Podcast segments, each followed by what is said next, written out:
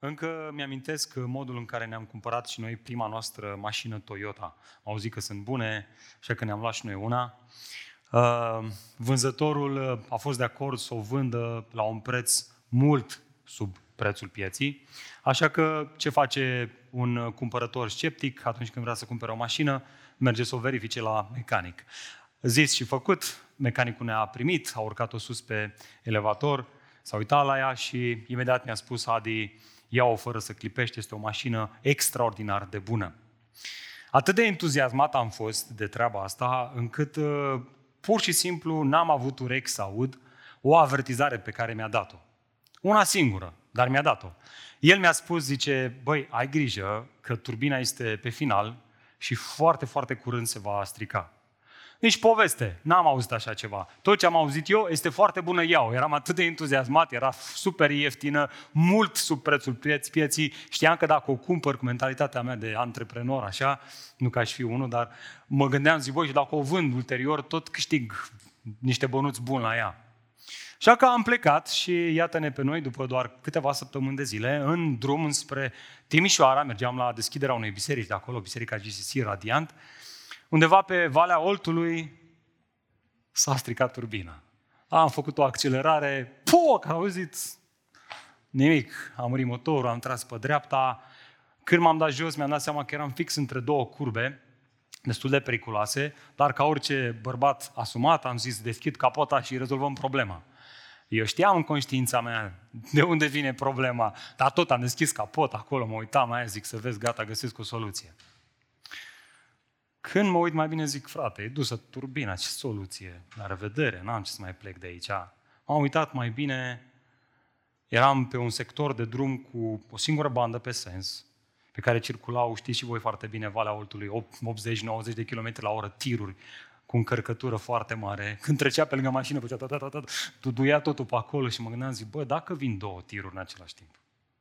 M-am dus eu cu un echier, cu un semnal de așa, am încercat să-l potrivesc. Mi-am dat seama foarte repede că chiar nu am ce să fac. Rezultatul? Păi, rezultatul este că am plecat de acolo, dar doar așa, cărați de o platformă, cam așa arată uh, mașina noastră, la o bucată de noapte, fiind împreună cu familia, cu cei trei copii, am plătit platforma, am plătit reparația de 5-6 ori mai mult, am stat până la 2-3 noaptea pe drumuri și am riscat sănătatea familiei mele. Pentru simplu motiv că am neglijat o avertizare pe care am primit-o. Mai târziu aveam să aflu că familia mea nu avea ce căuta sus acolo în mașină cât mașina era pe platformă, că am riscat permisul, că am riscat o amendă mare, că mașina poate să cadă de acolo, era Eliza cu copii mici, că am făcut-o și am dat-o de gard, efectiv. Vedeți? Ilustrația asta din viața mea exemplifică modul în care adesea se întâmplă lucrurile în viața noastră de credință. Pe calea credinței noastre, Dumnezeu ne binecuvintează cu avertizări. Avertizările uh, sunt un mijloc al harului în viața credinciosului. Fie că avertizările vin prin citirea scripturilor, fie că vin prin Duhul în timp ce ne rugăm, avertizările adesea vin poate printr-un vis, alte ori avertizările vin prin o predică, duminica la biserică, sau printr-o discuție la grupul mic. Dumnezeu ne mustră prin Duhul Său în conștiința noastră. Sau uneori chiar avertizările vin printr-un frate sau o soră care vine la noi și ne trage de mânecă, poate chiar de urechi. Ascultă, dacă nu luăm în seamă aceste avertizări, atunci să nu ne mirăm că vom întâmpina probleme. Iată de ce astăzi vorbim despre asta, despre mecanica avertizărilor în viața credincioșilor. Acesta este mesajul de astăzi mecanica avertizărilor în viața de credință. Nu la întâmplare este faptul că Pavel, în 1 Timotei, vorbește despre unii care ascultă. Au eșuat în ce privește credința. Adică care cu toate că avuseseră parte de avertizări pe calea credinței lor, deoarece le-au ignorat S-au scufundat. Acesta este termenul din limba greacă. Asta este o traducere liberă. S-au scufundat. La fel ca o epavă, ca o embarcațiune care a naufragiat și s-a scufundat. Aceștia erau nici mai mult, nici mai puțin, niște epave spirituale. Și aș vrea să vă întreb în dimineața aceasta, la modul cel mai onest și cel mai sincer, cine ar vrea să ieșuieze în credința lui? Cine este nerăbdător să se scufunde în credință? Nimeni, nu-i așa? Să pornești așa cum a pornit Titanicul în aprilie 1912, cu mult tantam, cu mult entuziasm, cu multă euforie, presa să vorbească despre asta, dar pentru că ignori semnalele și avertizările pe care capitanul le avea la bord, să te lovești de un iceberg, cinci zile mai târziu și să te scufunzi. Toți mecanicii, toți care scriu articole despre Titanic spun, băi frate, era atât de bine pusă la punct embarcațiunea asta încât era imposibil să se lovească de un iceberg. N-au fost atenți la ceva. Ceva s-a întâmplat acolo.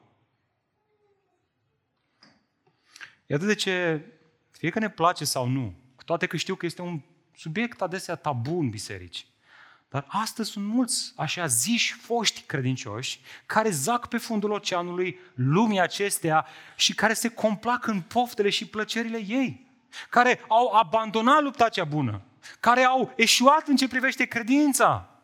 Și mai trist de atâta este că mulți dintre ei chiar se află în biserici. Persoane care pretind că au o credință adevărată, dar care sunt scufundați în religiozitate, în legalism și înaintează tot mai mult în lipsa lor de evlavie sau într-o evlavie pretinsă, prefăcută.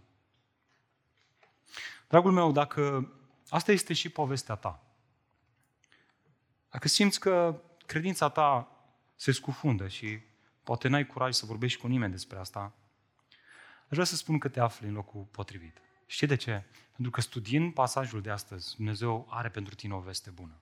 Vrea să-ți dea har prin avertizările Scripturii. Nu te mai ascunde. Nu mai juca teatru. Nu mai fi fals. Nu mai sta departe de aceste avertizări care funcționează ca o binecuvântare în viața ta. Dă piept cu ele. Fii onest cu tine însuți. Însă Fratele și sora mea, dragă în Hristos, dacă te afli aici și simți că ești în luptă, simți că te lupți lupta cea bună, mesajul acesta, avertizările acestea sunt și pentru tine. Nu renunța, nu ignora avertizările de astăzi. Mecanicul cel mare, Dumnezeu însuși, îți dă aceste avertizări, tocmai ca să nu eșuezi în ce privește credința. Să rămâi în luptă, ancorat în cuvântul lui Dumnezeu. Și dar dacă ții notițe, Iată ideea centrală, iată avertizarea principală a mesajului de astăzi. Cine și-a notițe, merită o ciocolată belgiană. Pe care o veți primi la final dacă vorbiți cu partenerul. Iată avertizarea principală. Ascult. Ortodoxia care nu produce ortopraxie este o credință eșuată care necesită avertizări și care trebuie să fie corectată de urgență. Orto ce, frate? Ortoprap cum? Ce zici tu, frate, acolo? Ce să zic? Cuvinte pe care le folosim la ordinea zilei, nu? Cuvântul ortodox este un cuvânt compus, dar pe care îl folosim adesea fără să știm ce înseamnă. El nu este inventat de Biserica Ortodoxă, dragilor, ci el înseamnă și vine de la doxa, care înseamnă atât glorie cât și părere, și de la grecescul ortos, care înseamnă drept sau corect. Așadar, ortodoxie înseamnă o părere sau o gândire sau o perspectivă corectă, iluminată și informată de cuvântul lui Dumnezeu. Asta este ortodoxie. Asta înseamnă să fii cu adevărat ortodox, cu toate că afirmația asta, adevărat ortodox, este un pleonaz. Ortodox înseamnă să fii adevărat, să fii un creștin adevărat, care gândește conform scripturile, scripturilor. E bine, o astfel de gândire dreaptă este ceea ce produce o ortopraxie. Și acesta un cuvânt compus din ortos, care înseamnă corect, și praxis, pentru care avem și noi în limba română, practic. Adică o trăire practică corectă, o activitate, o, o viață dreaptă. Asta este ortopraxia. Ei bine, dacă ar fi să ne dăm câțiva pași în spate și să privim primul capitol pe care astăzi îl finalizăm din 1 Timotei, exact asta spune Pavel acolo. Învățătura sănătoasă, dragilor, ascultați-mă cu mare atenție, învățătura sănătoasă produce o trăire sănătoasă. În schimb, o învățătură alterată, bolnavă, nesănătoasă, ce să vezi? Trăiești, produce o învățătură nesănătoasă. De asta Pavel în 1 Timotei, capitolul 1, se dă pe sine exemplu și zice, Evanghelia m-a făcut pe mine un exemplu pentru cei ce cred. Dar sunt unii care au deformat Evanghelia și care, în loc să se țină de lucrarea lui Dumnezeu prin credința în Evanghelie, se ține tot felul de basme, de tot felul de mituri, de tot felul de învățături care stârnesc mai degrabă la certuri decât la lucrarea adevărată, decât la trăirea adevărată. Asta este ideea centrală a primului capitol din 1 Timotei. Nu avem voie să o ratăm. O ortodoxie produce o ortopraxie. Iar o gândire lumească, nebiblică, automat va produce o trăire nebiblică. Iar de ce Pavel îi scrie lui Timotei ca să-l avertizeze atât cu privire la el, care se lupta lupta cea bună, să continue lupta cea bună prin credința în ortodoxie, care duce la ortopraxie, cât și cu privire la ceilalți care abandonaseră ortodoxia și care, prin urmare, trăiau o viață greșită, ci era un exemplu negativ. Așa că dacă sunteți pregătiți, haideți să vedem ce spune Biblia despre asta. Vreți să vedeți? Haideți să deschidem împreună 1 Timotei, capitolul 1 și haideți să citim împreună de la versetul 18 până la 20. Terminăm astăzi primul capitol. Ascultați ce spune Pavel. Timotei, copilul meu, sau nu știu cum sună asta, Timotei, copilul meu, e așa de suflet, copilul meu, îți dau această poruncă potrivit cu profețiile rostite mai înainte cu privire la tine, pentru ca prin ele să te lupți lupta cea bună, având credință și o conștiință bună, de care unii, mai unii n-au mai ținut seama și au eșuat în ce privește credința. Printre ei sunt Imeneu și Alexandru, pe care i-am dat pe mâna lui Satan, ca să învețe să nu mai blasfemieze.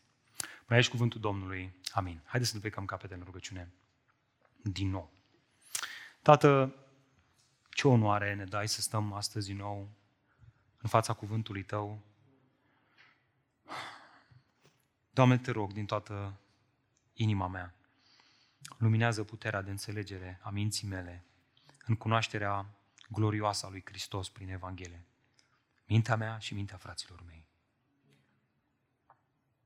Te rog, Doamne, te rog să lucrezi prin Duhul Tău cel Sfânt. Te rog, Doamne, treci pe la fiecare în parte. Nu ne lăsa, Doamne, să plecăm împietriți în fața acestor avertizări ale Scripturii. Te rog, Doamne, nu ne lăsa, Doamne, să ne distrugem viața. Nu ne lăsa, Doamne, să ieșuăm în ce privește credința, ci, Doamne, dă-ne o avertizare care să ne trezească din letargie, să ne trezească din o viață de credincios, trăit așa, a, greu, așa. Doamne, te rog, luminează-ne.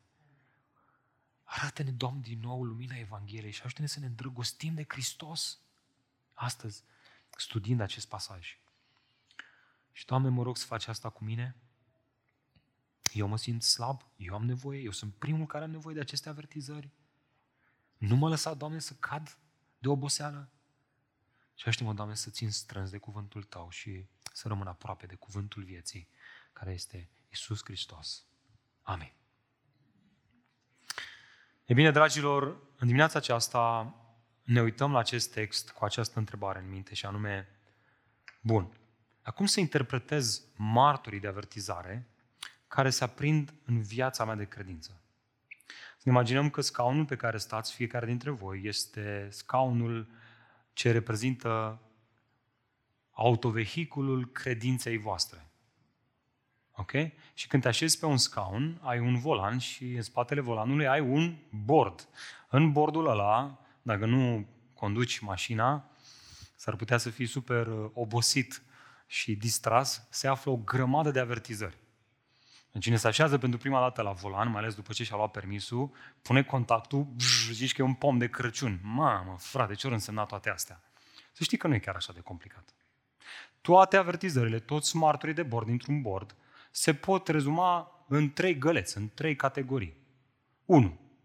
Avertizări martori de culoare verde, astea sunt în general de bine. Când vezi verde, orice ar fi, nu te îngrijora. E de bine, dă înainte. Asta e toată treaba.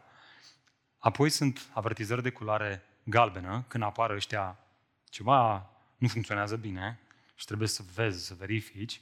Și trei, de culoare roșu, când apare ceva roșu, trage pe dreapta și sună un prieten. Ok? Cam astea sunt, cam ăștia sunt martorii de bord. Cam, cam așa este și în viața de credință. E bine, hai să le luăm pe rând. Hai să vedem. Mai întâi începem cu martorul verde. Când se aprinde în viața de credință un martor verde, oare ce înseamnă el? Păi înseamnă asta. Înseamnă să păstrezi ortodoxia. Să te ții lângă ce este ortodox, lângă ce este gândirea adevărată. Dați-vă cu mine versetul 18 din nou. Aveți Biblia deschise? Ok? Studiem Scriptura. Expunem Scriptura aici la biserică, nu gândurile unui om. Ascultați ce spune Pavel. Timotei, copilul meu, îți dau această poruncă potrivit cu profețiile rostite mai înainte cu privire la tine. Să nu un pic aici. Această expresie, nu e așa, potrivit cu profețiile, ne poate da un pic de bătăi de cap. Căci, nu e așa? Pavel, cel puțin în aceste versete, în acest context, în acest capitol, nu prea o clarifică. Evident că Timotei știa la ce profeții se referă Pavel aici și a dat seama imediat la ce se referă, dar noi nu. Așa că vrem să știm. Suntem curioși. Mai ales dacă ne plac profețiile. Ai vrea să știi, oare ce profeție o fi aici?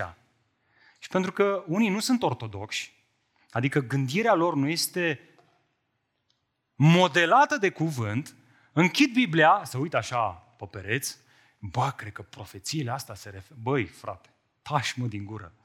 Dacă ești ortodox adevărat, ce faci? Continui să citești Biblia. Și îți pui întrebarea asta. Pavele, la care profeții te referi? La ce profeție te referi aici? Și citești capitolul 1. Nimic. Capitolul 2. Nimic. Capitolul 3. Nimic. Dacă nu obosești, dacă nu te plictisești și dacă ești un student atent al scripturilor, o să fii răsplătit prin capitolul 4. Acolo, în capitolul 4, pe la versetul 14, găsești scrise următoarele. Timotei, măi Timotei, măi, să nu, să nu neglijezi darul acesta care este în tine, care, care ți-a fost dat prin profeție. Tân, tân, tân, tân, tân, să aprind beculețele. A, acum încerc să înțeleg, încep să înțeleg. Curiozitatea mea este satisfăcută de scripturi, nu de gândurile mele sau unui om. Observați? Care ți-a fost dat prin profeție după ce cei din sfatul bătrânilor, adică prezbiterii, și-au pus mâinile peste tine. Se pare că cel mai probabil este de bun simț să spunem asta, profețiile la care face Pavel referire în această scrisoare au de-a face cu ordinarea lui Timotei, atunci când prezbiterii l-au pus deoparte pentru predicarea Evangheliei. Acesta este darul primit de a fi în slujba Evangheliei, ca și pastor și învățător. Ei bine, prin acest dar, descoperit prin profeții și recunoscut de prezbiteri, Timotei avea să ducă la îndeplinire această poruncă primită de la Pavel. Dacă vreți, în zilele noastre, este ca atunci când directorul de companie te scoate în fața echipei și te prezintă ca fiind noul manager al echipei.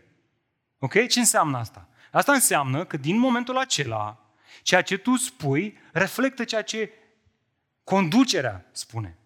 Că ai autoritate. Dragilor, exact asta face Pavel aici prin cuvintele acestea. Face apel la rolul lui Timotei de pastor sau slujitor al Evangheliei în Efes, prin care avea să ducă la îndeplinire o poruncă. Un ordin. Care este acesta? Aici, aici iarăși, adesea închidem scripturile și ne imaginăm noi, bă, cred că în profeția era o poruncă ceva. Nu, mă, frate, porunca a fost descoperită aici, în capitolul 1, versetul 3, uite-te cu mine. Nu inventat roata, nu spune ce nu spune Biblia. Uite ce spune aici. Când m-am dus în Macedonia, Timotei, te-am, te-am îndemnat să rămâi în Efes ca să, observați, să le poruncești unora să nu dea altă învățătură. Deci care este porunca? Băi, tu, Timotei, tu ai un oficiu în Biserica lui Hristos. Oficiul tău este de pastor și învățător. Timotei, eu ți-am dat ție Evanghelia adevărată și acum, împreună cu echipa de prezbiteri, te-am recunoscut ca și pastor și învățător al bisericii din Efes. Ok? Bun. Prin această slujire, prin, acest, prin această slujbă, tu ai rolul să dai învățătură sănătoasă, să înveți biserica să recunoască învățătura nesănătoasă și astfel, prin asta, cei care vorbesc prostii să fie opriți. Asta e porunca, Timotei. Asta este ceea ce trebuie să faci tu. Iată prima lecție pentru noi. Ascultă, cel mai dorit semnal de avertizare în viața unui credincios, dragilor, știți care este? Este martorul verde, bineînțeles. Dar ce semnifică el? Uite ce semnifică. Spune așa, continuă în doctrina sănătoasă, continuă în învățătura sănătoasă, continuă în Evanghelie. Dragilor, vreau să vedeți asta. Pavel aprinde un semnal de avertizare în dreptul lui Timotei, dar nu ca să-l dojenească, ci ca să-l încurajeze, să-i spună, Timotei, continuă, ce faci tu, că faci bine. Timotei, Timotei, te rog, ține-te strâns de cuvântul pe care l-ai primit de la mine și de la apostol, Timotei. Timotei, împarte-l drept, la timp și ne la timp. Timotei, nu-i lăsa pe acești oameni răi să-ți disprețuiască tinerețea. Nu fi intimidat de acești lupi feroce. Timotei, nu fi timid. Dă învățătură sănătoasă. Ține-te de ortodoxie, Timotei. Este, dacă vreți, ca atunci când îți conduci mașina și te întrebi, păi eu am aprins luminile de bord sau luminile de întâlnire sau nu? Faza scurtă, am aprins-o sau nu? Ce faci? Stai așa și te uiți pe cer, bă, oare am făcut-o, oare... Aș, așa faci? Cum facem noi adesea la grupul mic, pune liderul o întrebare și toată lumea se uită pe pereți, știi? Și liderul de grup se uită, Păi nu scrie acolo Biblia, măi, n-am, n-am pus Biblia sus acolo. Ce vă uitați sus acolo? Răspunsul trebuie să fie în Biblie. Ce faci? Te uiți în bord, nu? Dacă e becul ăla verde, ca, o, ca un soare, așa, cu raze aprins, știi că lumina de întâlnire este pornită. Asta face Pavel aici. Hei, vrei să știi dacă ești pe drumul cel bun? Uite-te în bord. Ai un semnal de avertizare aprins, un martor de bord în formă de carte, de Biblie, care luminează? Te ții de învățătura sănătoasă? O studiezi zilnic? Meditezi asupra, la ea, asupra ei? Da. Ești bine, prietene. dă înainte. dă înainte. Ești bine. Ești stins? Nu ești bine. Nu ești bine deloc. În o întâmplare, Pavel scria tânărului Timotei în a doua scrisoare, ne vom uita și noi la ea, anul viitor. Iată ce scria, toată Scriptura este inspirată de Dumnezeu și de folos pentru învățătură. Și unii cred că e doar atât, dar nu e doar atât. Mai e ceva pentru mustrare și nu e doar atât, ci mai e ceva pentru îndreptare. Și nu e doar atât, ci mai e ceva pentru instruire în dreptate, în neprihănire. În această îndreptățire înaintea Tatălui. Aici în Scriptură o găsești. Pentru ca omul lui Dumnezeu să fie desăvârșit și pe deplin echipat pentru orice lucrare bună. Auzi, am făcut testul acesta, ce ar fi să-l faci și tu? Atunci când ai ocazia să stai de vorbă cu cineva care se clatină pe calea credinței, care nu trăiește vlavios, pune întrebarea asta simplă, dar nu într-un spirit de judecată, nu ca să-l pui la colț, întreabă-l, auzi frate, te întreb și eu, ca să știu cum să mă rog pentru tine, frate, să înțeleg mai bine prin ce treci. Frate, spune și mie, în ultimul an, cât de mult ți-ai imersat psihicul, mintea, gândirea în cuvântul lui Dumnezeu? Știți ce am descoperit eu? Trist. Dar cei mai mulți au, spun, au spus, bro, fi ultima dată când am citit a fost la grupul mic. Mai eu fac și duminica. Că mă tot stresează aia acolo. Uite-te în Biblie, uite-te în Biblie. Hei, uite-te în Biblie. Eu mai fac și eu atunci, dar în rest, cu bibliuca, am văzut că o face mama. Da, e vlavioasă mama. Eu? E pentru bătrâni eventual, nu pentru mine. Păi frate, dar pastorii ăștia la biserică sunt negativiști rău de tot, mă, mereu ne pun la colț, ne judecă, auzi că nu citim noi Biblia. Păi ce știu ei, mă? Păi citim, mă, Biblia, nu suntem nici noi ultimii oameni, mă, noi o citim, mă. Ok, poate că noi, predicatorii, suntem mai duși cu pluta. Hai să vedem un, un studiu de caz, un sondaj de opinie. Vreți să ne uităm la un sondaj de opinie? Ce ziceți dacă ne-am uitat la unul din 2021? Nu? Uite, e incredibil. Dar am dat de el întâmplător săptămâna asta. În perioada 30 martie, 11 aprilie 2021, nu niște băiețași care studiază și ei la sociologie, ci chiar biroul de cercetări sociale, organ recunoscut de stat, a realizat un sondaj de opinie pe 1420 de subiecti, vrând să măsoare chestiunile ce țin de credință la poporul român, pe spațiul nostru mioritic. Pentru asta, aceștia au folosit mai mulți indicatori. Și acum devine interesant. Unul dintre ei fiind chiar acesta. Au pus întrebarea, ați citit Biblia? Normal că mi-a tras atenția imediat. Ia fie, fiți atenți. La întrebarea aceasta, 39,3% au răspuns simplu și sec, nu. nu, tătică. Eu cu Biblia, nu știu ce să zic. 42,4% au răspuns doar câteva capitole. Biblia are 1200 aproape. Ei au citit doar câteva capitole. 42%. Iar restul, adică doar 18,3% au răspuns da în totalitate. Adică 18 oameni din 100 au citit Biblia în totalitate. M-am întrebat eu câți din ăștia 18 au înțeles istoria răscumpărării și centralitatea Evangheliei. Dar asta e altă discuție. Nu mă așteptam să găsesc o astfel de întrebare în acest studiu de caz, deși ar fi fost drăguț. Știți care este ironia? Că aceste statistici provin dintr-o țară în care aproape 9 din 10 români se declară ortodoxi. Adică drepți, gânditori creștini, care spun, prin faptul că se declară ortodoxi, eu gândesc conform scripturilor. Și după aia vii și îl întrebi, ai citit Biblia? Nu. Ai de gând? Bă, nu. Dar ești ortodox, nu? Da, frate, în strămuși. Da. Mama, tata, toți? Ha? Și vrei să rămâi așa? Eu nu mă dezic, frate, ca ăștia care se duc cu musulmanii, cu pocăiții, cu mai știu eu cu cine. Nu, frate, eu rămân ortodox toată viața mea. Auzi, trebuie să fii cinic să spui că ești ortodox, dar în același timp să spui că tu nu citești Biblia deloc. Să fii ironic. Glumești. Serios, glumești? Și știți ce este și mai îngrijorător de atât? Pe segmentul de vârstă reprezentat de cei din biserica noastră, M28, doar 6,6% au citit în întregime Biblia, adică mai puțin de 7 din 100. Dragilor, învățătura sănătoasă a Scripturilor este la fel de importantă pentru sufletul omului, precum o alimentație echilibrată și sănătoasă pentru trupul omului. Și știți care este durerea? Că în timp ce vedem în jurul nostru o grămadă de așa ziși credincioși care se scufundă în necredință, răspunsul bisericii față de aceștia este condamnarea lor, în loc să fie hrănirea lor.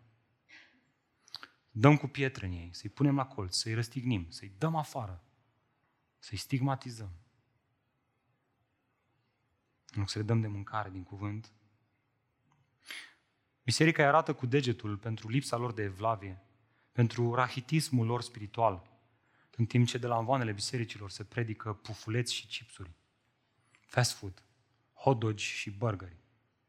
Dar nu de aia bun, de aia de la McDonald's. Și după aia ne mirăm că suntem rahitici. Eventual, dacă începem să vorbim în biserică despre teologie, facem grupuri de studiu cu bărbații. De parcă femeile n-au voie la teologie. La copii, la copii facem jocuri, să nu se plictisească. până la 18 ani. Și după aia ne plângem că nu mai vor să stea în biserică. Când de fapt teologia este pentru toți. Și pentru cei mici, și pentru bărbați, și pentru femei, și pentru toată lumea. Ce este în neregulă, fraților, cu noi? De ce ne-am îndepărtat de Evanghelia adevărată? De ce ne-am învățat de doctrină? De ce ne-am îndepărtat de doctrina sănătoasă? Observați, soluția nu este să-i taxăm pe oamenii aceștia, să taxăm lipsa de evlavie. Pentru că lipsa de evlavie este consecința lipsei învățăturii sănătoase. Noi trebuie să taxăm lipsa învățăturii sănătoase. Să hrănim oamenii, să le dăm Evanghelia, să ne rugăm ca Domnul să aducă credință în viața lor. Și atunci oamenii aceștia vor trăi evlavios. Prin harul Domnului, prin bunătatea Domnului. Când a fost ultima dată? Când, atunci când prietenul tău, clătinindu-se în credința lui, ai deschis scripturile cu el și ai spus, hai să-ți arăt, frățiorul meu, modul în care Evanghelia se aplică la situația ta. Duminica asta, săptămâna asta am avut la grupul mic, nu, întrebarea aia capcană. În ce fel te-a ajutat Evanghelia să trăiești sau să fii un exemplu? Am pus-o și noi la grup, toată lumea era, ă, stai așa, frățioare, că noi nu prea am gândit în felul ăsta. Nu? Să deschizi Evanghelia și să arăți cu claritate, uite în situația ta, cum te informează Evanghelia, cum îți dă puterea să treci, să ierți, să gestionezi conflictul ăsta de la serviciu. Când ați văzut ultima dată doi credincioși făcând asta? Eu am văzut, hai să zic părerea mea. Părerea mea este că, băi, frățioare, băi, nu mă interesează părerea ta, mă. Mă interesează dacă e ortodoxă. Este ortodoxă? Ei, nu e frate ortodoxă. Am auzit și eu la un podcast. Mm. Nu știu ce să zic, frățică. Nu știu ce să zic. Nu este de mirare că mulți credincioși conduc în credința lor având o grămadă de becuri galbene în bord. Nu este de mirare că Pavel continuă fix cu asta. Cum să, interpret, cum să interpretezi martorii de avertizare care s-a prind în viața de credință? În al doilea rând, învață să interpretezi martorii galbeni. Și ce spun aceștia când se aprind în bord? Îți spun asta, ai probleme cu ortopraxia, ai probleme în modul în care trăiești viața de credință. Observați, Pavel după ce spune cuvintele astea, după ce îi scrie lui Timotei, Timotei copilul meu, îți dau această poruncă potrivit cu profețiile rostite mai înainte cu privire la tine, continuă spunând cuvintele astea, versetul 18 în continuare, pentru ca prin ele să te lupți lupta cea bună având credință și o conștiință bună. Prin aceste cuvinte, Pavel îl oferă pe Timotei ca fiind un exemplu de evlavie în biserica din Efes. Observați? Timotei este cel care ce făcea? Se lupta lupta cea bună, în timp ce alții eșuaseră în lupta aceasta și era un exemplu negativ. Așadar, dragilor, înainte de a vorbi despre cei care au eșuat ce i-a făcut să eșueze și care este soluția pentru ei, dacă este una, este extrem de important să remarcăm din viața lui Timotei cam cum se lupta el lupta cea bună, cam cum trăia el evlavios și să învățăm și noi de la el. Așadar, iată caracteristicile perseverenței în ortopraxie. Mai întâi, începe cu asta. Cineva care se luptă lupta cea bună, care trăiește o viață evlavioasă, este cineva care manifestă o luptă continuă. Observați? Ce îi spune Pavel lui Timotei? Să te lupți lupta cea bună. Această expresie apare la prezent continuu. Pavel importă limbajul militar pentru a descrie trăirea vieții creștine. Știți de ce? Știi de ce creștine? Știi de ce biserică? Pentru că viața creștină nu este ca o plimbare într-un parc într-o toamnă târzie la 20 de grade, cu soare, cu un covor frumos de frunze care s-au decolorat, galbene, frumoase, cu copiii care aleargă prin frunzele alea, soția care spune că te iubește, nu are niciun motiv, nimic de reproșat, e armonie, bucurie, totul e frumos. Nu asta este viața de credință. Nu e roz. Asta de credință este ilustrată cu o luptă, una crâncenă. De ce? Păi mai întâi deoarece există o luptă în interiorul fiecărui credincios. Lupta cu natura veche, păcătoasă, care este mereu înclinată înspre a păcătui, înspre a greși, înspre a călca alături. Duhul Sfânt, prezent în credincios, noua creație produce dragoste, bucurie, pace, răbdare, bunătate, generozitate, credință, blândețe, înfrânare. Însă natura veche răvnește și poftește împotriva la toate acestea. Vrea pădos, vrea opusul, le urăște. Toate aceste roade ale Duhului le urăște cu, toată, cu tot ce este ea. Iar asta nu este tot. Mai apoi există un inamic care a declarat război împotriva credincioșilor, a celor care sunt cu adevărat născuți din nou. Un dușman bătrân și viclean care, auzi, dă târcoale ca un leu care rage, căutând pe cineva ca să înghită. Și ca și cum cele două nu ar fi suficiente, să mai adaugă și faptul că, auzi, trăim într-o lume egoistă, care caută cu tot din adinsul să ne convingă că este în, în regulă să trăim potrivit naturii noastre vechi, să ne ofere aproape la orice colț motive, să ne justificăm natura păcătoasă. Nu vi se pare ciudat, noi fraților, că într-o lumea aceasta în care trăim noi, aproape la orice film la care te uiți, găsești tema asta a homosexualității, pe care ne-o bag așa filmele pe sub tușă? Ieri, ieri am plecat cu fetița mea, cu Clara, ne-am dus uh, cu prietena ei, Daria, care e cu un an mai mică decât ea, ne-am dus la Ștefănești de jos, am făcut o plimbare și pe drum spunea, ea, fetița, că zice, ea crede în evoluț- evoluționism, la șase ani. Și eram, bă, tu vorbești serios? Eram aproape că să trag pe dreapta, pe autostradă. Băi, stai un pic, mai, mai, mai de la... Zic, dar voi nu faceți religie la școală? Ba da, facem. Păi și ce v-a zis la religie? Că vă trageți din maimuță? A, nu, la religie ne-a zis că Dumnezeu a creat, nu știu ce, de eu nu cred asta. La șase ani. De ce? Păi eu toată ziua stau pe YouTube. Și acolo am niște clipuri pe care le urmăresc. Și eu am auzit că nu e așa, că totul a evoluat. Și eram, bravo mă, la șase ani. Asta e lumea în care trăim. Asta e lumea care, care, care lovește puternic în credința noastră. Așa cum este o sfântă treime, există și o nesfântă întunecime. Natura veche, bătrânul, diavolul și lumea în care trăim. Ești conștient de asta? Ce este de făcut? Cum am putea oare duce această luptă? E bine, dragul meu, dragul meu, ai două variante. Fie te încordezi și te arunci în luptă, sperând că va ieși bine, dar auzi, dacă vei face asta, te vei lovi, te vei lovi rapid de un ghețar și negreșit te vei scufunda. Fie vei duce această luptă folosind armele spirituale oferite de Dumnezeu. Arme spirituale pe care le găsim chiar în textul nostru. Uitați-vă înapoi la text. Iată a doua caracteristică a perseverenței în ortopraxie. Și asta manifestă un sistem de apărare. Observați cum continuă Pavel. Uitați-vă, versetul 19. Să te lupți, lupta cea bună. Ce spune acolo? Aș vrea tare mult să vedeți voi cu ochii voștri. Ionatan, ce vezi acolo? Denis, ce vezi acolo în text? Să te lupți lupta cea bună? Cum? Ce scrie acolo? Cum? Având credință. Având credință. Dragul meu, credința în acest capitol se referă la credința în învățătura sănătoasă. Mai concret, în mesajul Evangheliei. Mă auzi? N-ai idee cât de important este ceea ce tocmai am spus. Credința aici, în primul capitol din 1 Timotei, nu este așa, o credință, așa, un, un om pios, domne. Nu, este o credință care are un conținut, iar conținutul este descoperit de Evanghelia Harului. Evanghelia, dragilor, este sabia care crucifică natura păcătoasă și o ține crucificată. Evanghelia, dragilor, este puterea lui Dumnezeu prin care ne luăm scutul credinței și stingem orice săgeată care vine din partea celui rău. Credința în Evanghelie, dragilor, este ceea ce răstoarnă înțelepciunea lumii acestea. O face de rușine și ne descoperă gloria Evangheliei Harului lui Hristos.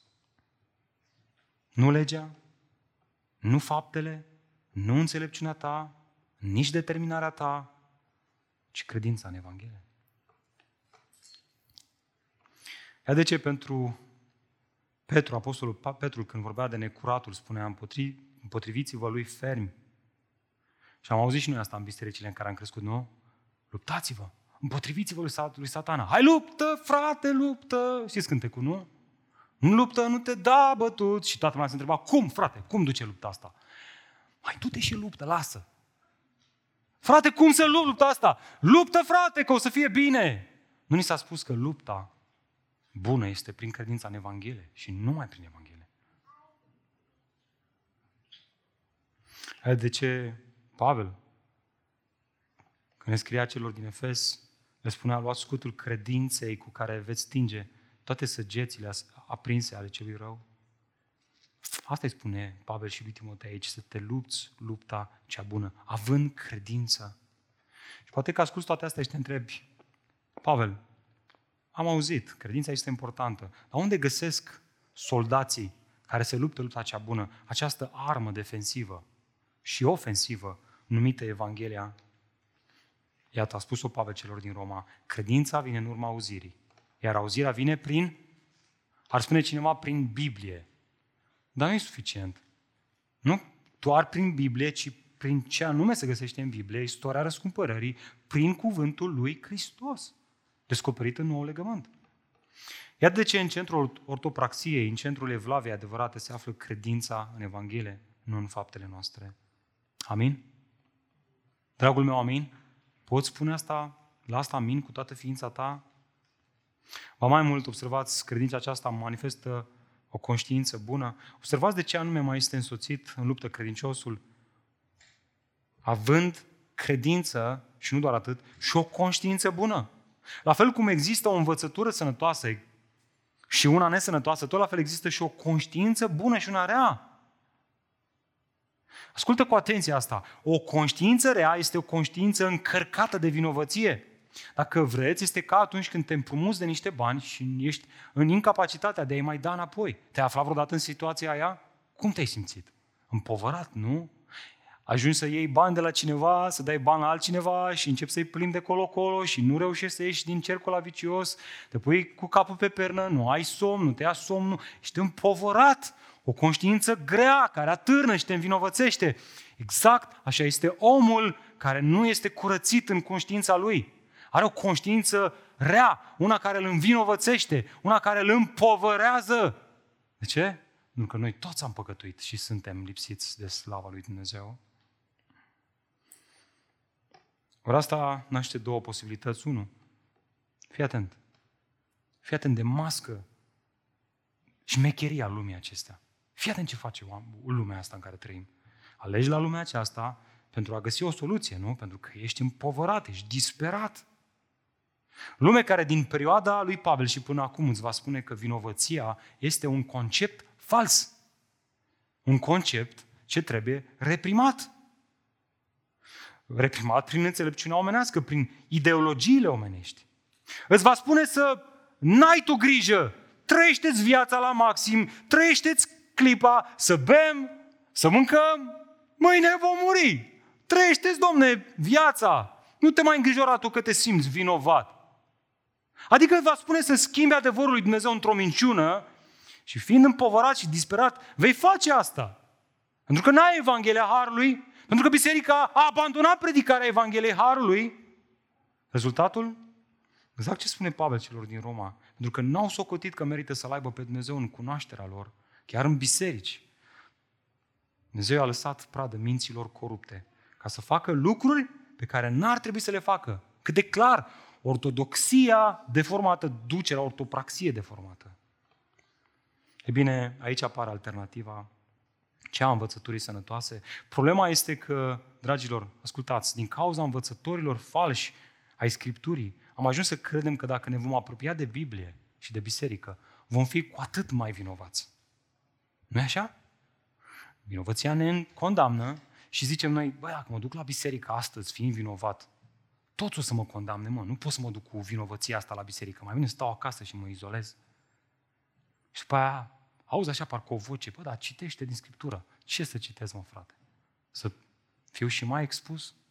Să fiu și mai făcut de rușine? Și de așa fugi, te izolezi ca o insulă. Fugi, fugi. De ce? Pentru că am trăit într-o mentalitate legalistă, în care am ajuns să credem că trebuie mai întâi să trăim sfânt, ca după aia să fim vredni să ne botezăm și să primim Evanghelia. Cât de eronat, cât de greșit, cât de deviat. Nu de mirare că dacă nu avem Evanghelia și nu ne bucurăm zilnic de ea, nu trăim sfânt, nu trăim evlavios. Așadar, dragul meu, vreau să te chem în dimineața aceasta la vestea bună. Dacă conștiința te condamnă în dimineața aceasta, cu toate că ai început să înțelegi Evanghelia, dar încă te simți vinovat. Tu încă nu te bucuri de vestea bună. nu te bucuri, efectiv.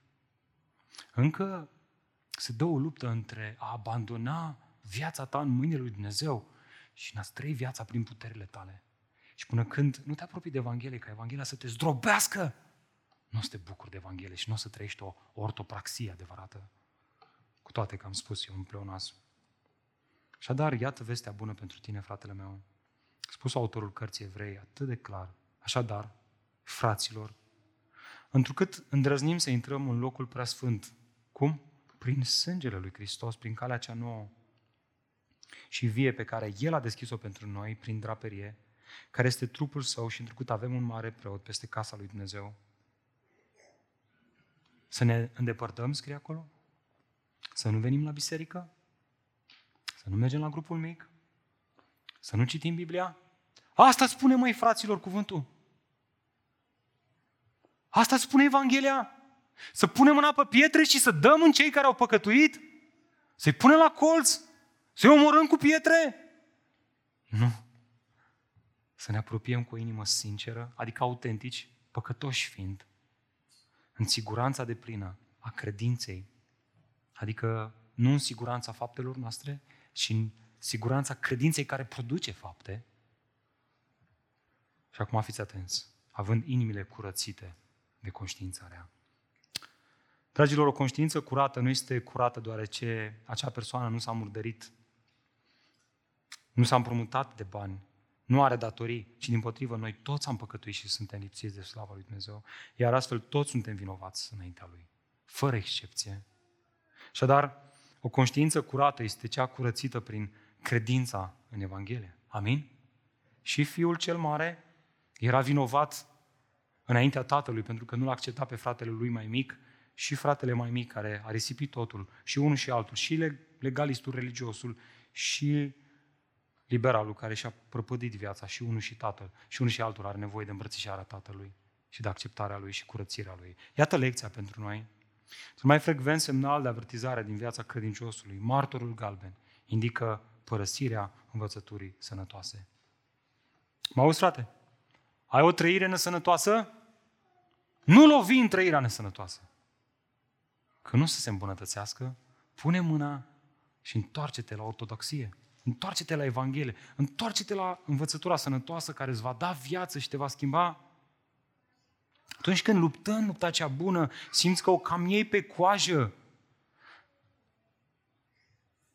Să știi că martorul galben s-a prins în viața ta.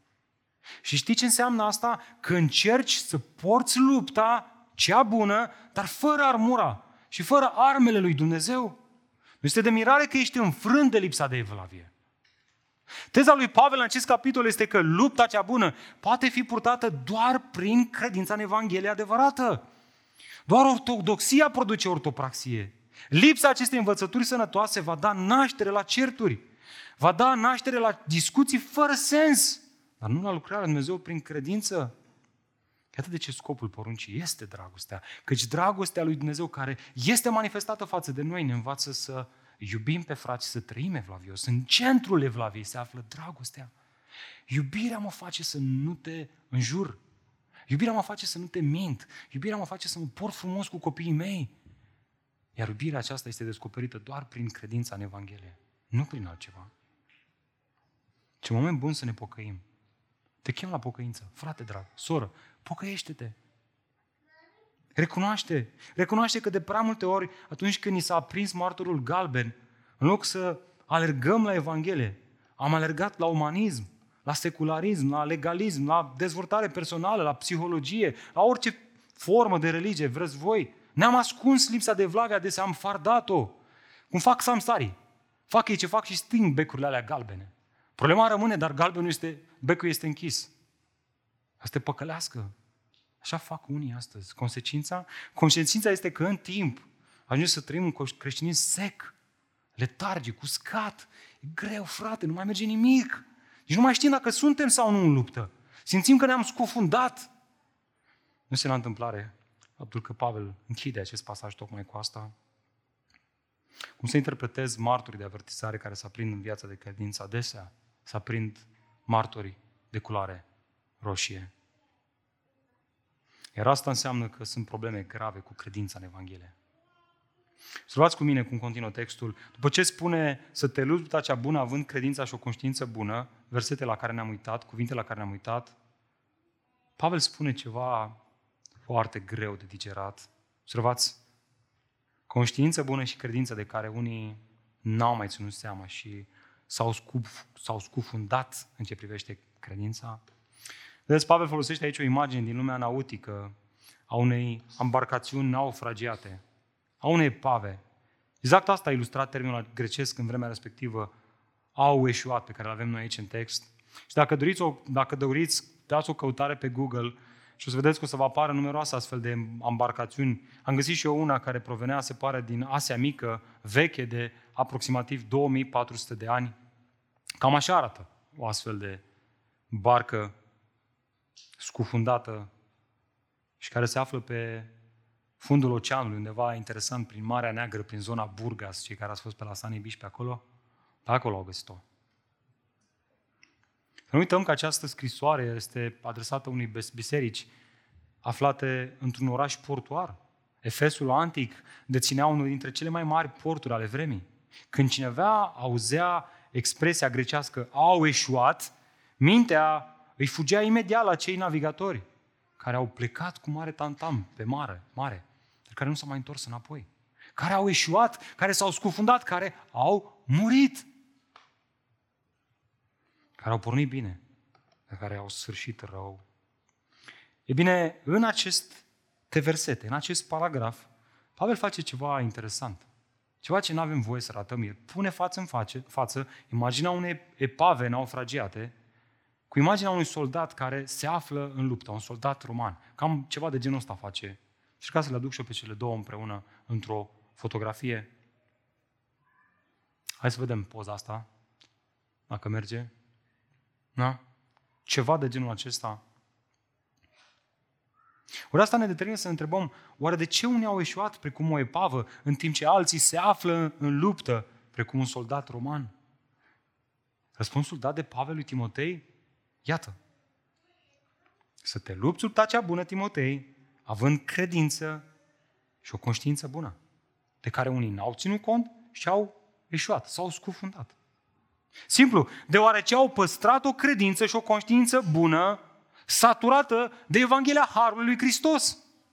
Scutul credinței în Evanghelie i-a păstrat în luptă. Hristos i-a apărat, i-a ridicat, i-a vindecat și astăzi sunt încă în lupta cea bună. Ceilalți au dat la o parte Evanghelia. Au dat la o parte credința lor în Evanghelie și au zis că se descurcă ei prin puterile lor. Consecința? Stau pe fundul oceanului și zac în păcat și murdărie, având o conștiință care îi învinovățește. Vedeți, Pavel aduce mereu împreună conștiința curată cu credința în Evanghelie și conștiința pângărită, vinovată, cu necredința în Evanghelie.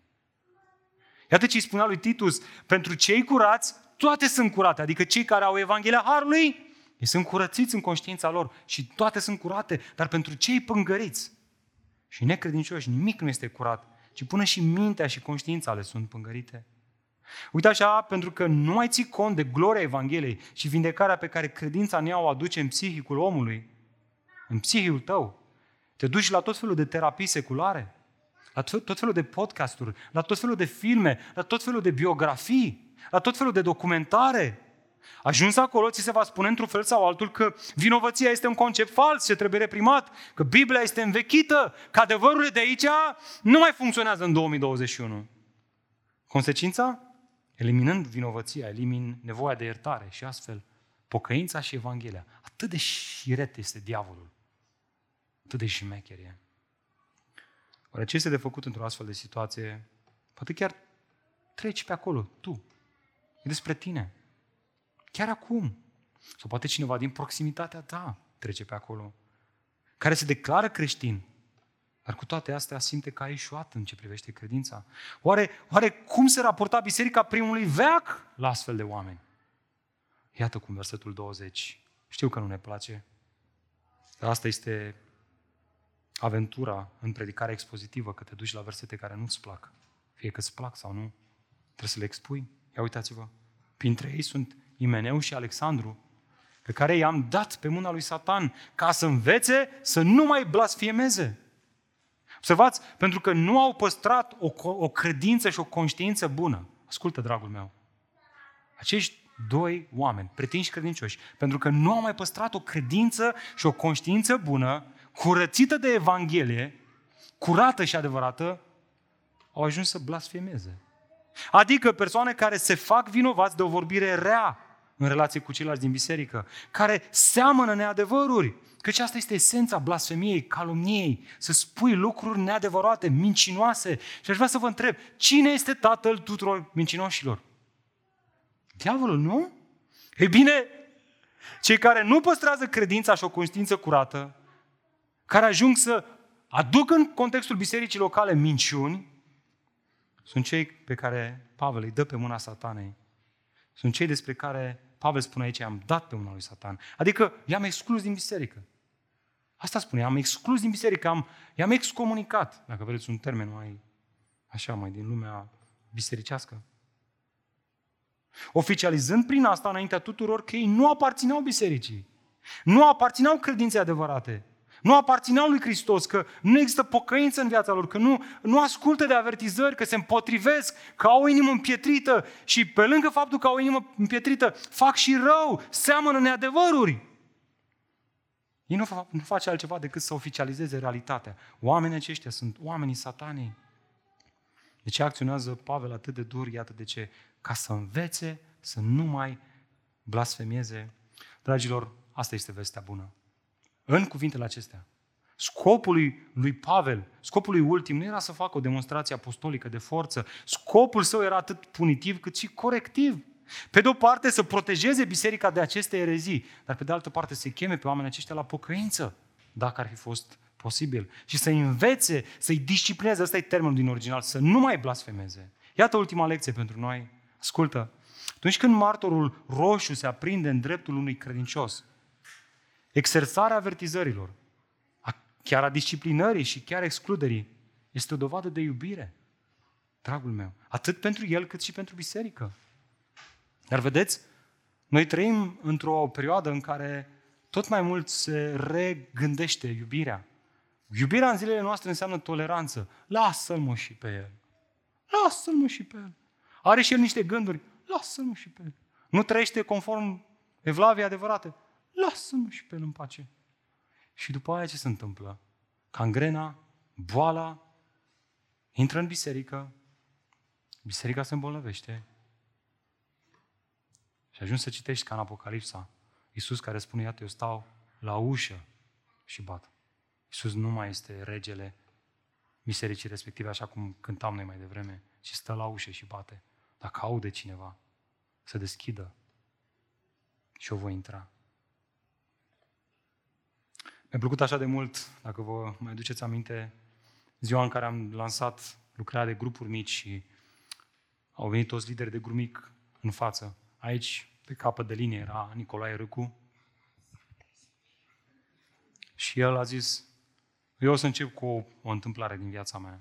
Zilele trecute am fost la o filmare și am plecat de acasă în grabă, având tricoul pe dos. Am ajuns acasă după multe ore de filmări și când m-am uitat în oglindă, mi-am dat seama că era tricoul pe dos și m-am rușinat. Așa că prima întrebare pe care mi-am pus-o, de ce nimeni din echipa mea nu mi-a tras atenția că am tricoul pe dos? Așa că, zicea el, m-am decis să le scriu un mesaj pe grup și am întrebat, băieți, am o întrebare, ați văzut că am tricoul pe dos? Răspunsul lor, da, am văzut. Apoi întrebarea lui Nicolae, de ce nu mi-a spus, mă, fraților? Răspuns, frate, pentru că te iubim și te-am acceptat așa cum ești. Mai știi ce a spus Nicolae? Astăzi voi nu m-ați iubit. Dacă mă iubeați, îmi spuneați adevărul. Vedeți? Dragilor, asta este iubirea adevărată. Dumnezeu Tatăl este un Tatăl iubitor care își disciplinează fiii. Adică aduce semnale de avertizare în viața lor ca să întoarcă înapoi și să învețe să nu mai greșească în lucrurile în care ei greșesc. Frate, eu sunt curios din fire și mă întreb oare ce s-o fi întâmplat cu cei doi cu Alexandru și Imeneu pe care i-a dat pe mâna satanei. Ce s-a întâmplat cu ăștia, mă, frate? Dacă ești ortodox, citești Scriptura. Și ajungi prin Titus, acolo dai de un verset. Interesant. Verset în care apare doar unul dintre ei. Poate că celălalt s-a pocăit. Și a învățat lecția. Nu știm. Ascultați ce spune Pavel lui Titus. Evită vorbăriile goale și lumești. Că cei care se țin de ele vor înainta tot mai mult spre lipsa de evlavie. Iar cuvântul lor se va împrăștia precum cangrena. Dintre aceștia sunt și Imeneu. Bă, frate, ăsta a ajuns și în Creta, dacă îți vine să crezi. A fost în Efes, s-a dus până în Creta cu învățăturile lui prostești și cu trăirea lui falsă. Iar cuvântul lor se va împrăștia precum cangrena. De aceștia sunt și Imeneu și Filet care s-au rătăcit în ce privește adevărul, spunând că învierea a avut deja loc. Și acum ascultați, dragilor. Ascultați, dragilor. Și ce au făcut? Răsturnând astfel credința multora. Dragilor, vedeți? Atunci când permitem în biserică o învățătură nesănătoasă, care duce la o trăire nesănătoasă, acea învățătură se va împrăștia ca o cangrenă și va răsturna credința multora. De asta este nevoie de disciplinare. De asta este nevoie, dacă se poate, să aplicăm Matei 18, să nu ajungem la prezbiteri. Să nu ajungem în fața bisericii, să ne tragem de mânecă unii pe alții, să ne pocăim acolo pe loc. Da, frate, ai dreptate. Bă, cum te n-am fost mai atent? Băi, mersi că mi-ai spus, mă, frate. Apreciez tare mult. Să te pocăiești, să te îndrepți. Mergem înainte, frate. Prinde încredere în Hristos. Dar dacă nu se întâmplă asta, să mai ai pe cineva cu tine. Și să nu lași pe fratele tău, să nu fii tolerant și insensibil și lipsit de iubire față de el. Vreți să facem asta în M28? Vreți, mai fraților, să facem asta? Eu am nevoie de asta. Eu trăiesc în lumea asta. Eu mă lupt cu natura mea păcătoasă. Satana încearcă și pe mine să mă prindă în cursa lui. Și am nevoie de tine. Am nevoie de tine, Cătălin, am nevoie de tine, Dani. Stați cu ochii pe mine. Stați aproape de mine, rugați-vă pentru mine. Haideți să ne rugăm unii pentru alții. Haideți să fim aproape unii de alții. Ce binecuvântare să avem grupurile mici. Hai să fim acolo unii alături de alții. Amin? Doamne, ajută-ne la asta. Dragilor, oricât de categoric ar suna, în spatele oricărei trăiri lumești se află o gândire lumească. Nu te mai făstăci. Asta este real, realitatea. Iar noirea minții se face doar prin Evanghelie. Să te întorci înapoi la cuvântul lui Dumnezeu adevărat, la învățătura sănătoasă, dar ascultă cu mare atenție. Lupta cea bună nu poate fi luptată fără învățătura cea bună, fără Evanghelie. Iar asta înseamnă că atunci când se aprinde un semnal de avertizare, nu fugi la mâinile sterpe și uscate ale omului, ci fugi la mâinile lui Hristos, care sunt găurite și care, prin suferințele sale, vinovăția noastră este ridicată, este ispășită și suntem împăcați cu Tatăl. Asta este ceea ce ne dă putere să luptăm cu păcatul, fraților. Hristos însuși. Așa că dați-mi voie să termin povestea cu care am început. Lucrurile nu s-au sfârșit acolo. Da, m-am simțit uh, groaznic, am zis, băi, în ce stare am adus familia mea, ce, ce bărbat inconștient. Și mi-am recunoscut nenorocirea. Și mi dat ce am făcut asta nu am țipat, nu m-am enervat, nu am dat pumni în volan. Mașina asta proastă. Știi? Păi da, mă, dacă... Știi, ești avertizat, ți se spune. Și pe aia dai cu pumnul în volan, știi? Pă, ce proaste sunt Toyotele. Săracul de tine. N-am făcut asta. Dumnezeu mi-a dat har să nu fac asta. Am făcut-o altă dată. Nu mă dau aici ha, mare, ha, mare și tare. Și Dumnezeu a început să toarne har după har. Știam că am nevoie de o platformă cât mai repede, așa că am pus mâna pe telefon, eram aproape de Sibiu, zic, chem o platformă din Sibiu sau din Vâlcea? Vă zic din Sibiu, că e probabil mai ieftină, la vine și rămâne după aia în Sibiu. Sun, alo, bună ziua, sunt pe Valea Oltului, puteți să veniți să mă ridicați pe mine de aici, sunt cu familia, sunt destul de prost. Zice, da, vin acum în 10 minute, 15 minute.